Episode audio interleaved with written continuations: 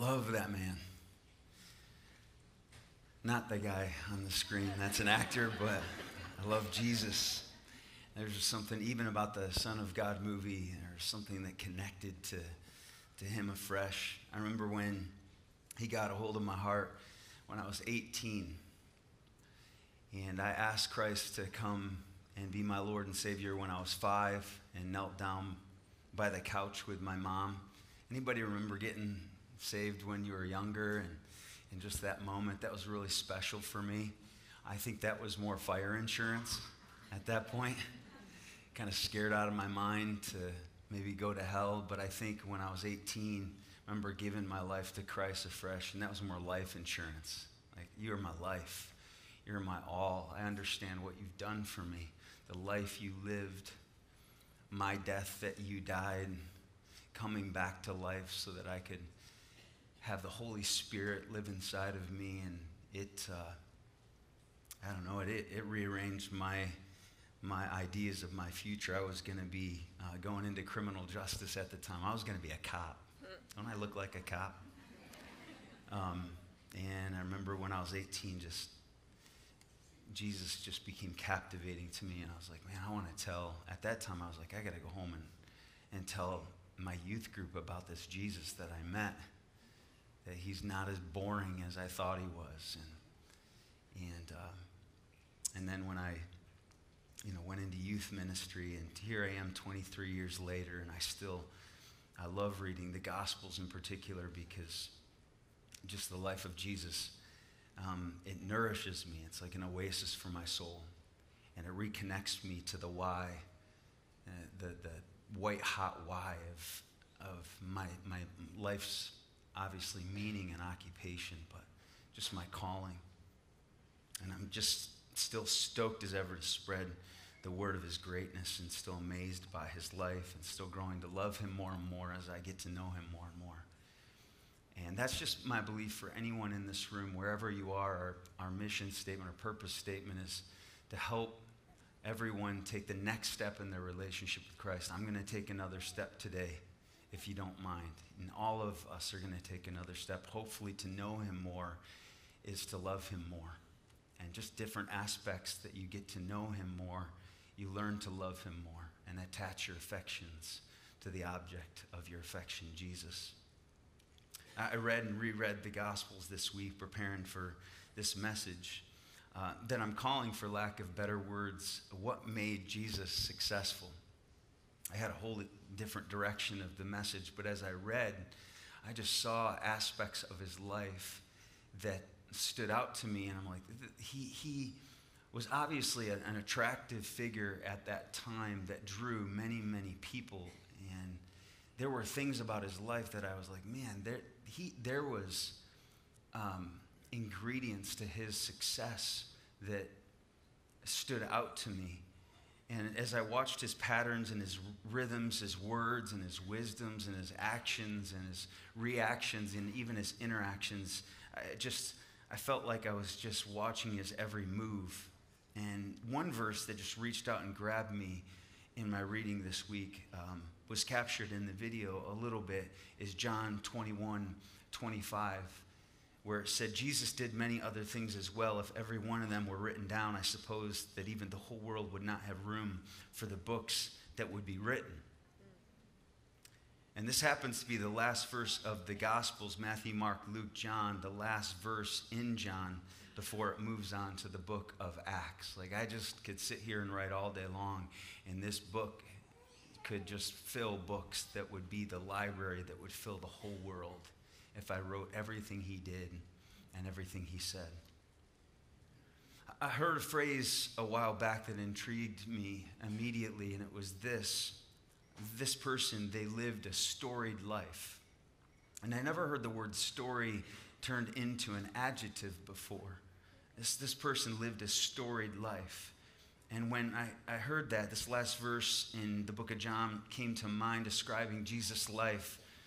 And, and I wondered, what are the qualities or ingredients of living a storied life? And I started thinking about the heroic themes that we as a culture gravitate to when we think about good stories or good books or, or good movies, musty movies that hold our attention.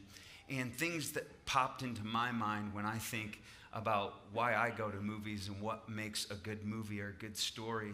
Things like adventure or struggle or love, romance, right? Or storytelling, risk sacrifice, humor, impossible odds, battle, altruism, heartbreak, friendship, heroism, dreams, close calls, beauty, passion, and obviously redemption. In fact, I go to some movies, and if they don't have these these themes in them, particularly redemption, you get done with the movie and you're like, that was a big fat waste of money. Have You ever got, gotten to the end of a movie and you're like, that was the worst date night ever? Like, why do we just spend all that money? I, have actually walked out of movies about 15 to 20 minutes in, and I'm like, it just is not capturing any of these themes. I do not feel the suspense of disbelief. I'm bored. I want my money back. I can't get it back. So let's at least leave and walk around the mall. That would be more exciting than this story. It's just not getting, it's not doing anything for me. Uh, we, as a family on Friday night, went to the Lion King. How many have been to the Lion King so far? And uh, I just didn't want to have high hopes for it, but we decided to go all out and splurge and do the IMAX. And we hadn't ever done that with the whole family. And it's really hard for, you know, 45 year old, which is my wife, she's older than I am. Uh, and I'm 44. Um, gonna be 45 next month, but I like that. For three months, she's just the old hag, and I'm the, the young stud. And then I've got, you know, uh, she's not here this morning, so I can be way more free in my communication. Um, and she never watches me online, so that's awesome. Um, but then my daughter, 20 and 18 and 16, and then to have a nine year old and a seven year old, to have a movie that really will capture all of our hearts. I think it might be this one, because I loved this when I was growing up, and the girls loved it, and, and the boys. And we were on the bookends, and I was down here, and Heidi was down here, and we had all of our, our spawn right here. Just our, our brood was between us. And, just throughout the movie, just being immersed in the IMAX, and, and, and all these themes are in that movie. Um, in Mufasa's voice. I just uh, love that. And looking at my son singing out these songs, and I just want to be king, or however it goes, and they're singing, and the, my daughters are singing. I'm like, what a moment. We are caught up in a great story where animals are talking you sort of forget that, you know? I want to live a good story. To live a life that echoes into eternity, though, requires a commitment to wake up each morning and pursue noble themes of what would be seen as timelessly remarkable as a story. These are lives that are noticed and known, and these are the stories that are remembered, leaving a mark on the sands of time and in the hearts of mankind. One of my favorite passages um, of scripture that speaks of the power of living a good story is found actually in Hebrews 11:4 speaking of Abel the author says this by faith Abel was commended as upright when God spoke well of his life offering and by faith Abel still speaks even though he's dead anybody have someone that's passed away in your life and they still are present with you. They still speak.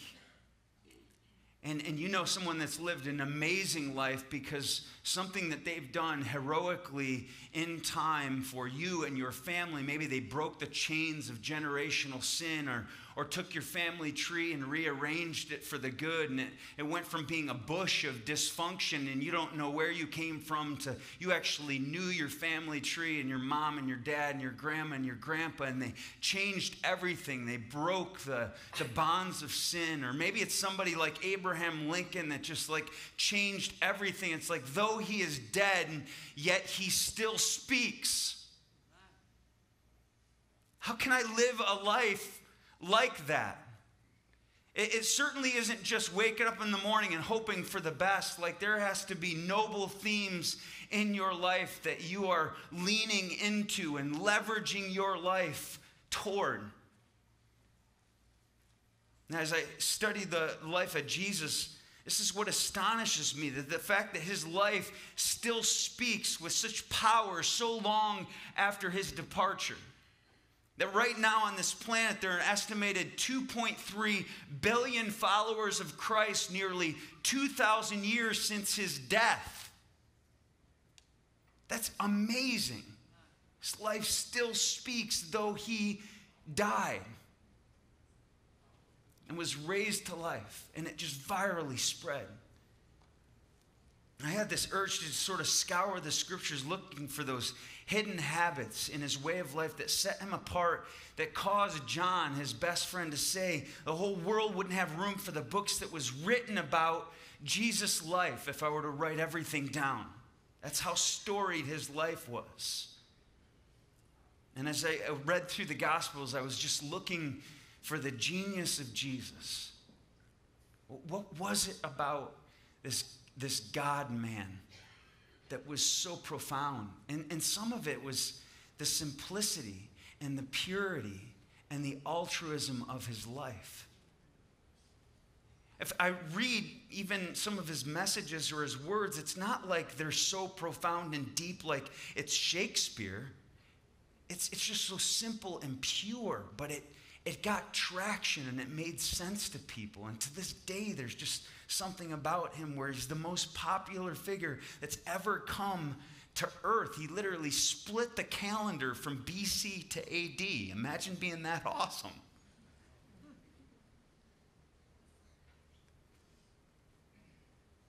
And so I was thinking, what, what did Jesus do that caused him to be successful? And you're like, well, he wasn't successful, he died. Well, the reason he died is because he claimed to be the Messiah.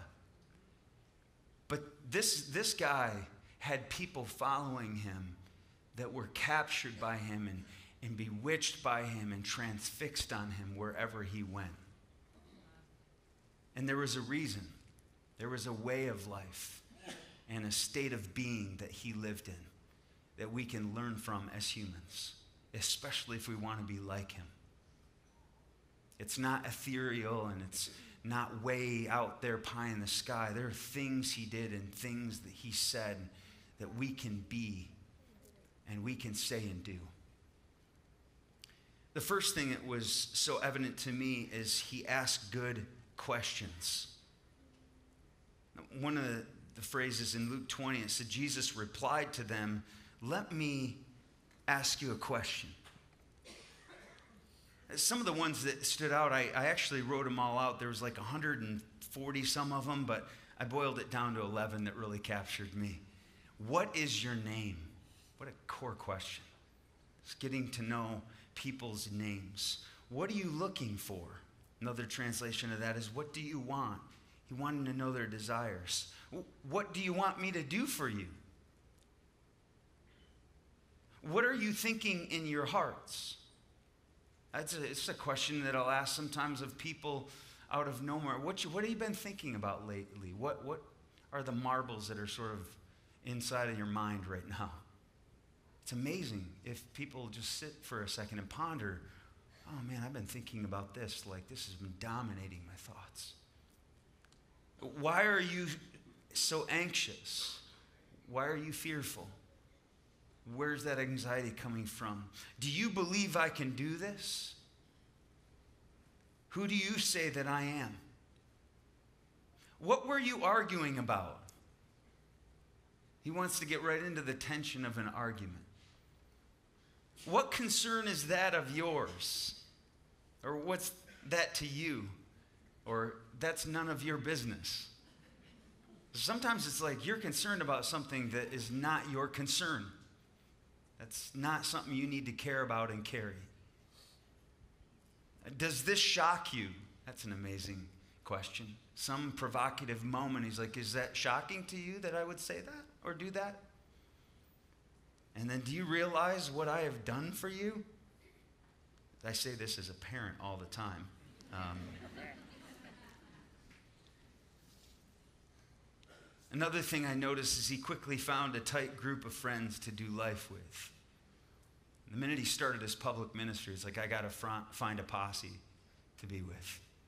I got to find my people. I got to find my tribe. And this is so critical in life. In Luke 6, it said one day Jesus went out on the mountainside to pray and spent the night talking with God. And when morning came, he gathered his followers together and chose 12 of them. Means there's a bunch of people following him, and he just chose 12 that he's like, You're my people. You're the ones I want to walk with and do life with, and bear burdens together, and go after mission together. And he, he got his tribe together. It's like everybody could be a follower of Christ, but not everybody could be a disciple that would be his follower. Third, he often got away to be alone because he knew his limitations. And this happened over and over again in Jesus' life, in the pattern of his life. It seems odd that the person who lives a storied life actually has to go into obscurity and have serenity and solitude in order to show up in life and have something worth writing home about, said about. News about Jesus spread all the more in Luke 5, so the crowds came to hear him from all over the place to be healed of their sicknesses. But Jesus often withdrew to a lonely place and prayed. In many ways, all this news is spreading all the more, but he had to often withdraw as all the more was required of him. So, the more that's required of you, the more you need to get away and fill your tank. Like somebody wrote a book one time, Too Busy Not to Pray. Too busy not to get away and be by yourself. And, and some of us aren't really, really good at that discipline. We, the more that happens, the more we engage it and the more we burn out. And believe me, that it, this, I remember this when I go to youth camps. Like, we just want to burn out for Jesus and leave it on the field. If you burn out for Jesus, you're no good. Like, nobody needs to burn out for Jesus. He doesn't want you to burn out for Him, He wants you to live well. And in order to not burn out, when sometimes more and more is happening, you got to do less better than more poorly. Four, he wasn't afraid to say no. This was my favorite one. Rising very early in the morning, this is right in the beginning in Mark chapter 1. Before dawn, he left, went to a quiet place where he prayed. Again, he did that a lot. And Simon, this is Peter, and those who were with him pursued him. And on finding him, they said, Everybody's looking for you. And he told them, Well, let's go to a nearby village that I may preach there also. For this purpose I've come. And if you know where everyone was looking for him, he said, That's great that they're looking for me over there, but I want to go to a nearby village that's nearby there, but not there. And just because they want me over here, their emergency is not my emergency. No to them, yes to this, because I have a purpose. One thing I'm going to tell you if you don't have a purpose and you're just throwing around no's, then it's a purposeless no. You have to know your purpose so that when you say yes and no to things, it's on the basis of what your purpose and calling is. I perused all the Gospels and found it to be very surprising that he said no more than I'd ever remembered to ordinary human requests. Tell my sister to help me with housework. No. She's actually chosen the better thing. Tell my brother to be fair with me about our inheritance. No. I almost hear him saying, and he did say it, Am I your arbitrator? Like, I'm not going to get in the middle of this. You tell him to be fair with your inheritance. I know why I'm here, and it's not to like get in between squabbles between siblings. No, I'm not going to do that. Stay in our town a little longer. No. And this is after there's still other people to be healed and people that are needy. He just knew it was time to go. And to the demoniac who said, Let me follow you, Jesus said, No. No, you, I want you to go back and give witness to your people of what I'd done for you. He said no to his close friends, his, his loving family. Give my sons a special privileged place next to you. No, not going to do that. Sorry, mom. You're a little codependent and weird anyhow, but that's an odd thing for you to ask me to do. Ain't happening. Stop speaking of your death like that, Peter said to him. And he said, No. And then he said, Get behind me, Satan, to Peter. Tell us when the last days will occur. No. He said, That's not for you to know. That's why I hate arguments about eschatology and all these sort of cryptic, apocalyptic, end times conversation. No, it's not for us to know. Do you know that Jesus doesn't even know when he's coming back? He's waiting for his father to say, Go get my children. If Jesus doesn't know, we sure as heck fire ain't going to figure out when he's coming back. So when you see billboards, they're like, Jesus is coming back in 2021 because the Mayan calendar is upside down and I pieced together something, you can just basically say, no. this was crazy. When I was growing up, everybody predicted when Jesus was coming back, and we were scared out of our minds. And I remember one time he was coming back on Friday and I was in a Christian school, and it was like Tuesday, and I was really scared because I had Michael W. Smith CDs and Amy Grant CDs, and they had syncopated rhythm. And uh, that was demonic and satanic, and plants bent away from them, and it was hell's bells, and a lot of things surrounded the paranoia around syncopated rhythm. And so I took all of my CDs and I threw them into the Oswego River and repented. And then Jesus didn't come back on Friday and I went out and rebought all the CDs on Saturday. So it was a horrible day. I lost a lot of money on that bad prediction. That happened so many times in my life. And then it hit me Jesus doesn't know when he's coming back. Why in the world are we trying to argue about that? All that we got to do is just live for him and say, whenever you want to come back, you're going to find me living for you. Oh, just the things that he said no to. He demands of the crowds. Work assigned for us right here and now. No. Do here in your own town the things that we heard you did over in Capernaum. No. Give us today the bread you gave us yesterday. No. And just even common sense law and order kinds of requests. Send the crowd away. They're getting hungry. No. You feed them this time. Keep this crowd quiet. No. Because if I do, even the rocks will cry out. Make your followers like those of John the Baptist. No. No, no, no. And he just had a purpose. Number five, he was resolute. He had a plan from day to day. I, I was reading in Luke 9, even through chapter 13, as the time approached for him to be taken to heaven, Jesus resolutely set out for Jerusalem. And he said, I must press on today and tomorrow and the next day. He was thinking about today and tomorrow and the next day. And he did it with resolution. He was determined and he was deliberate about his life. And I think sometimes you read Jesus' life and you think, oh, he's just sort of shooting from the hip and it's sort of helter skelter and willy nilly, and I want to be like Jesus. No, he was resolute and he knew this day and the next day and the next day, I know what I'm here for and where I'm going and what I'm doing.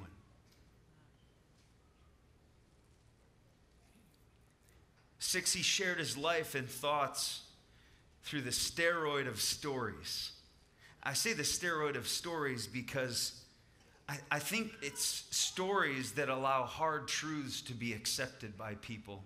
In fact, in Mark 13 34, it said Jesus spoke everything to the crowd in parables or illustrations, and he didn't say anything to them without using a story. Isn't that crazy? There are things that I can tell other people in story form that if I just deliver the propositional truth in some intellectual argument, they will turn me off.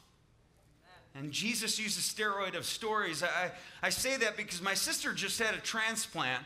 And 23 years ago, I gave one of my kidneys to my sister. And then my kidney started to peter out over the last couple years, and my other sister gave her kidney to my sister a few weeks back. And what they have to give my sister is anti rejection steroids. And I believe story is like an anti rejection steroid that if you tell a truth embedded in a story, there's almost an anti rejection steroidal, you know, component to it that even with my boys, I try to teach them things that they don't want to hear through stories. At night, I use this character I made up, Jimothin, and his friend Bruce. Every time I say Bruce, that's what I say at the end and he and Bruce go on adventures. But I'm always talking about Jimothin, and he does these adventures, but he really, he's really good at obeying his parents. so they love Jimothin, and they want to be like Jimothin, but all I'm teaching them is you need to obey your parents because I've said it says in Ephesians 6, obey your parents in the Lord, for this is right that it may go well with you and that you may live long on the earth, which means I won't kill you prematurely, right? But they're like, I don't get that. But Jimothin, oh man, he, he, oh, he had that relationship with his dad. Oh, he honored his dad. Oh, he told his dad the truth. Yeah, he did. He did. And you want to be like Jimothin, even if you don't want to be like Jesus, right? Story, it's amazing with my sons. And Caleb will say, There's a movie in my mind as I'm telling them stories. It's the way it was for people. And he wouldn't talk to people without telling them stories. How well do you do telling the truth in story form? He stayed active, exercised, and took care of his body. How do I know this? He walked everywhere he went. Maybe this is because I went to Israel, but it hit me between here and there how long that was. And we took a bus but I was thinking they walked there. Like when he went from the Sea of Galilee and Tiberias and particularly Capernaum, and then they walked all the way to Caesarea Philippi, that was like almost 30 miles away, and Jerusalem is way over here. He went all the way out of his way to go to Caesarea Philippi to have one conversation. Who do people say that I am? And, and Peter says, I think you're the Lord, the Christ, the one who is to come. And this is where he says, I will build my church, and the gates of Hades won't prevail against. And he said that in Caesarea Philippi at the gates of Hades, where the Jordan River starts. And then he went 30 miles out of his way to go back where they were to go to Jerusalem to be crucified. He walked, he walked everywhere. Jesus walked by the Sea of Galilee. Matthew 4, shortly before dawn, Jesus went out walking on the lake. You're not going to be able to do that, but he even walked on water. Matthew 24 1, he left the temple, was walking away. His disciples came up to him. They arrived in Jerusalem. Jesus began walking in the temple courts. Jesus appeared to them while they were walking in the country. Jesus was walking along the road, and a man said, I will follow you wherever you go. I just picked out just a few of them. They walked everywhere. And you're like, well, that's not truth. That's just like a mode. They didn't have transportation. I'm telling you, it's important because he didn't live a sedentary life. He wasn't inactive. He, wasn't living stationary. And I remember uh, on my sabbatical in particular having a coach and said, You spend a lot of times in meetings and you sit at your desk and you're doing a lot of things where you're sitting and you're talking, but you've got to get out and you've got to exercise because your spirit needs your body to be healthy. There are drugs that your body has inside of it that when you get out and exercise, it releases serotonin and dopamine and epinephrine. You need that stuff so that you don't have to have prescription drugs. There's drugs inside of you waiting to be like harnessed. And I was like, oh, that's where I started to exercise again. I'm like, it, it's unbelievable how much more energy I have and how much lethargy I used to have just on the basis of exercise. In fact, I, I wrote a, a, blog about it, and John, his best friend, wrote in 3 John um, chapter 1, verse 2, John said, Dear friend, I hope all is well with you holistically and that you are as healthy in body as you are strong in spirit. And I wrote in my journal on my sabbatical, as I've cared for my body, I'm amazed at how sharp my mind has become. My body needs my soul to be healthy, and my soul needs my body to be healthy. And I, as I've worked out my body and become more healthy, to my shock, that immortal soul part of me has perked up and gained good altitude and thus regained a good attitude. My soul is carried by my body here and there. Then the natural drugs my body releases when I exercise restore the self respect and self esteem that create a healthy view of life, translating into soul food nourishing my perspective on eternal things, kingdom critical perspectives that count both for the now and for the long haul. The body and soul are in the same yoke for once, pulling together, turning ground, taking ground. They're encouraging each other for a change instead of one succeeding at the expense of the other. They aren't at war with each other, body versus spirit. They are allies again, body with spirit, because when one wins, they both win. And it's a good thing to be as healthy in body as I am strong in spirit. And I hope I can remember this when life once again seems to leave me no choice but to choose between one or the other for survival. And I'm just, I, I love just standing up before you and saying it's been over two, two years now and a couple months where faithfully, five times a week, I have exercised and I have made this a part of my life. And I can tell you, it has drastically changed lethargy and energy. And you cannot live out a storied life when you're lethargic. You'll live out a stagnant life. Your mind won't be sharp. Your soul needs your body, and your body needs your soul. And I think all the walking and all the exercise kept Jesus at peak performance. 80 forgave people who hurt him releasing his pain to God's justice because he was human and he got hurt and injured and violated in his soul. And we know this verse, Luke 23 34. Jesus said on the cross, Father, forgive them, for they don't know what they're doing. But even Peter remembered this about Jesus when he said in the book of Peter, when he was reviled, he didn't revile back. When he was threatened, he didn't retaliate, but he committed himself to him who judges righteously. That means he let it go. I can't carry this burden. I've got to let this go. I got to forgive them. I can't take that hurt and that injury and allow that to embitter me. And I can't be in a grudge match all the time and live a storied life. You know, you can't be bitter, filled with grudges and paybacks and live a storied life. You can't do it. You can't be successful. And even if it gives you a small burst of energy, because of your hatred to try to prove to that other person something out of the hurt, that, does, that doesn't have the stamina, that doesn't have the staying power. That's a shelf life kind of performance that's a reaction against, not a movement for or toward. He let things go. Nine, he felt compassion for those in need, even when he was busy I love this Matthew 9 36. Seeing the people, he felt compassion for them because they were distressed and dispirited like sheep without a shepherd. And this is, this is a big one for me because I think as you get older, people become problems to be solved. And just for me, I have to train my mind to see the people. Even today, in the middle of being up here and sharing and, and putting cohesive thoughts together, I've got it in my mind. Remember, as I see everybody here, people walking, people bending over, people sleeping, that every person in this room has dignity and there's a sanctity about their life, and I have to treat them with humanity. Do you see the people?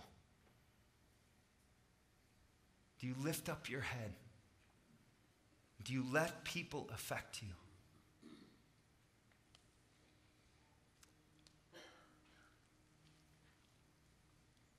Ten, he cried when he felt crushed and he didn't apologize for his emotions.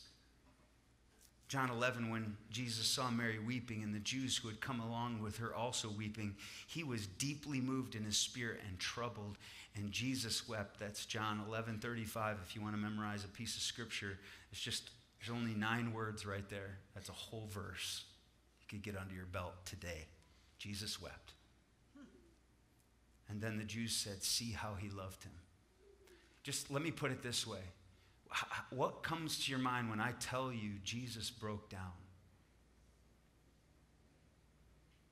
It's comforting for me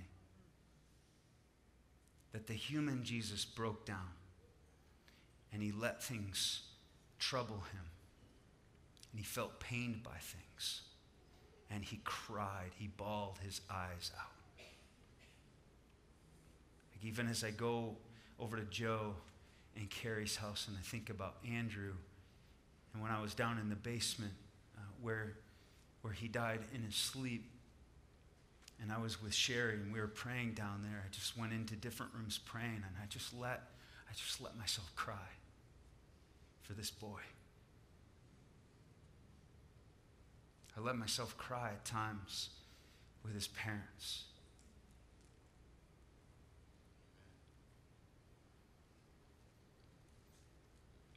But he also he laughed when he was filled with joy at something exciting in Luke 10 21. At that time, Jesus was full of joy through the Holy Spirit. And as when the disciples came back and were starting to do the stuff, and they were all pumped up that demons like responded to them and they, they were able to do ministry. And Jesus was overjoyed in the Holy Spirit.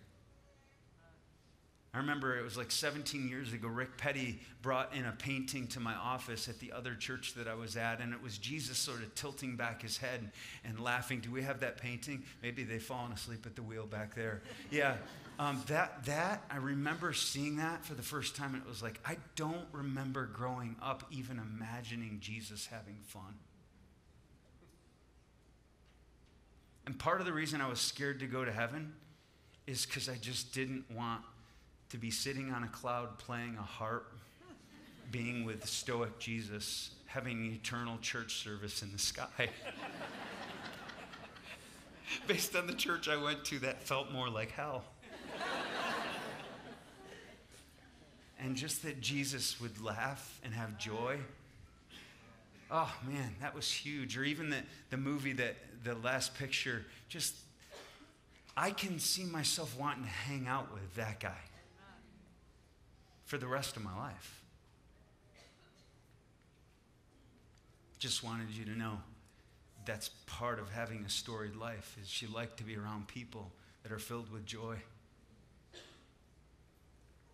At 12 he asked for other people to help him when he was struggling. You're like, that's weird to have a storied life. You have to do that? Yeah, you have to do that or you're not going to survive. Says Jesus went with his disciples to a place called Gethsemane and he said to them, Sit here while I go over there and pray. And he asked Peter and the two sons of Zebedee, the sons of thunder, to come with him. And he began to be sorrowful and troubled. And he said to them, My soul is overwhelmed with sorrow to the point of death. Stay here and be with me. Right in here, there's actual no's and yeses. He said to the rest of the disciples, the other nine, Sit here while I go over there. I don't want you to be with me. You nine, love you, not that much. I got three of you that I'll take to the Mount of Transfiguration and I'll take to the Garden of Gethsemane. I want you to stay here and be with me. It's just, it's crazy that Jesus needed backup and he needed support. And anybody who's lived a good life, if you just peel back some of the layers, you realize that they had guides in their life and sages in their life, and they had a band of brothers or a sorority of sisters around them that made them who they were, and they weren't successful of their own accord. They had people that would stay with them and be with them. I love those three words out of Jesus' mouth be with me. Be with me. I need you. You know, the people in life that a lot of times you think they're successful and they don't need anyone, the, the, it's amazing. If you just say, I need you, it makes you a person that's more appealing and, and more, uh, what's the word, endearing to people. Some people just want to help everyone else, but when you say, I need help, it releases other people to love you more. Because you're saying, I need you too. It's not just about me. Will you be with me? Two more. He lived to help others, not just be served himself. I didn't come to be served, but to serve and give my life as a ransom for many. Anybody that lives a storied life wakes up and says, I, I know my eyes naturally in my flesh. The fruits of my flesh are selfish. I want people to be about me. I want them to see me and notice me and serve me. But the people that when you have a funeral, they show up for that funeral are the people that serve and love and give themselves away to others. They pay it forward with their life. It's been astonishing. I do lots of different funerals, but with Joe and Carrie and what they've been in our church for the last 15 years, and every week Carrie comes up and she gives me breath mints. every week. And that's not just for me, that's for you. So when I talk to you, you're like, I really like that guy, but he stanketh. Bad. Every week, here's your breath mints. I love you. And Joe, he's at the door every week, standing at his post. Anybody got a hug from Joe around here? So when, when you put out, this is just, let me do some algorithms here for you. And let me break it down to something quantitative because you can, it isn't just qualitative. When you live a qualitative or quality of life, there is a quantity of life that just is like a bevy that busts loose. When we put that out on Facebook, it's like the hits on that, the shares on that, the, the love on that, the likes on that, the comments on that. It was just like a massive tsunami of love. That's not accidental. They're living a storied life where they're seeking to serve, not be served. And so the minute they have a need, it just comes flowing over their direction. I mean, I post my messages or they post my messages online. There's like 800 people that view it or whatever. They post Joe and Carrie online. There's 5,600 people. That's how much people hate my messages and love them.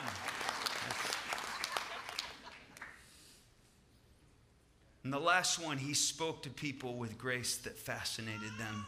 The eyes of everyone in the synagogue were fastened on him, amazed at the gracious words that came from his lips. Finally, a rabbi showed up, and gracious words were on their lips. And said over and over again, he spoke as one having authority. And the authority they're talking about is not uh, uh, speaking down to people, it's like getting down with them and just talking at their level. And it wasn't like out of this world, it was down to earth. And they're like a rabbi that just gets his dirt under his fingernails. And th- this guy speaks to us, and it's fascinating. Like my eyes are fixated on him because of the gracious words that come from his lips. Look at my knee sticking out of my ripped jeans. I noticed that out of my peripheral. I just, this is, this is a guy, and this is a God I can get behind. This is a guy for 23 years I've been repping for. And I, I love repping what, what he's selling because this is the real deal.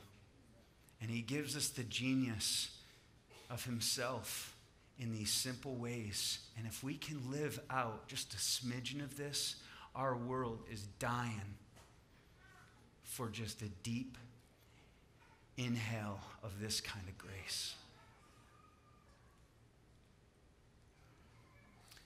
So, God, help us. Help us to live storied lives. And storied lives sometimes mean suffering and mean death and mean tragedy. And those are the stories because we're watching. Do people overcome? Do people fight through?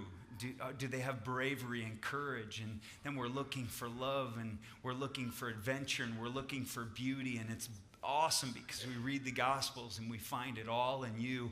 And every story that's out there of redemption is just a rip off where they're plagiarizing the Gospel.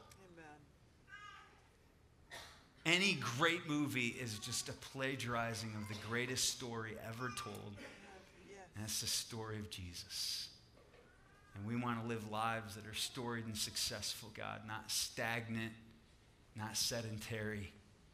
So cause us to go out, to see the people, to let people affect us, to be moved, and to live out just some of these basic ingredients of a good story. We love you, God. We love learning more about you so that we can learn to love you more because there's more of you to love. Send us into this week as your ambassadors that we would inject a vaccine of goodness into this world this week. And we pray this in your son's name, Jesus. Amen. Amen. God bless you. We'll see you next week.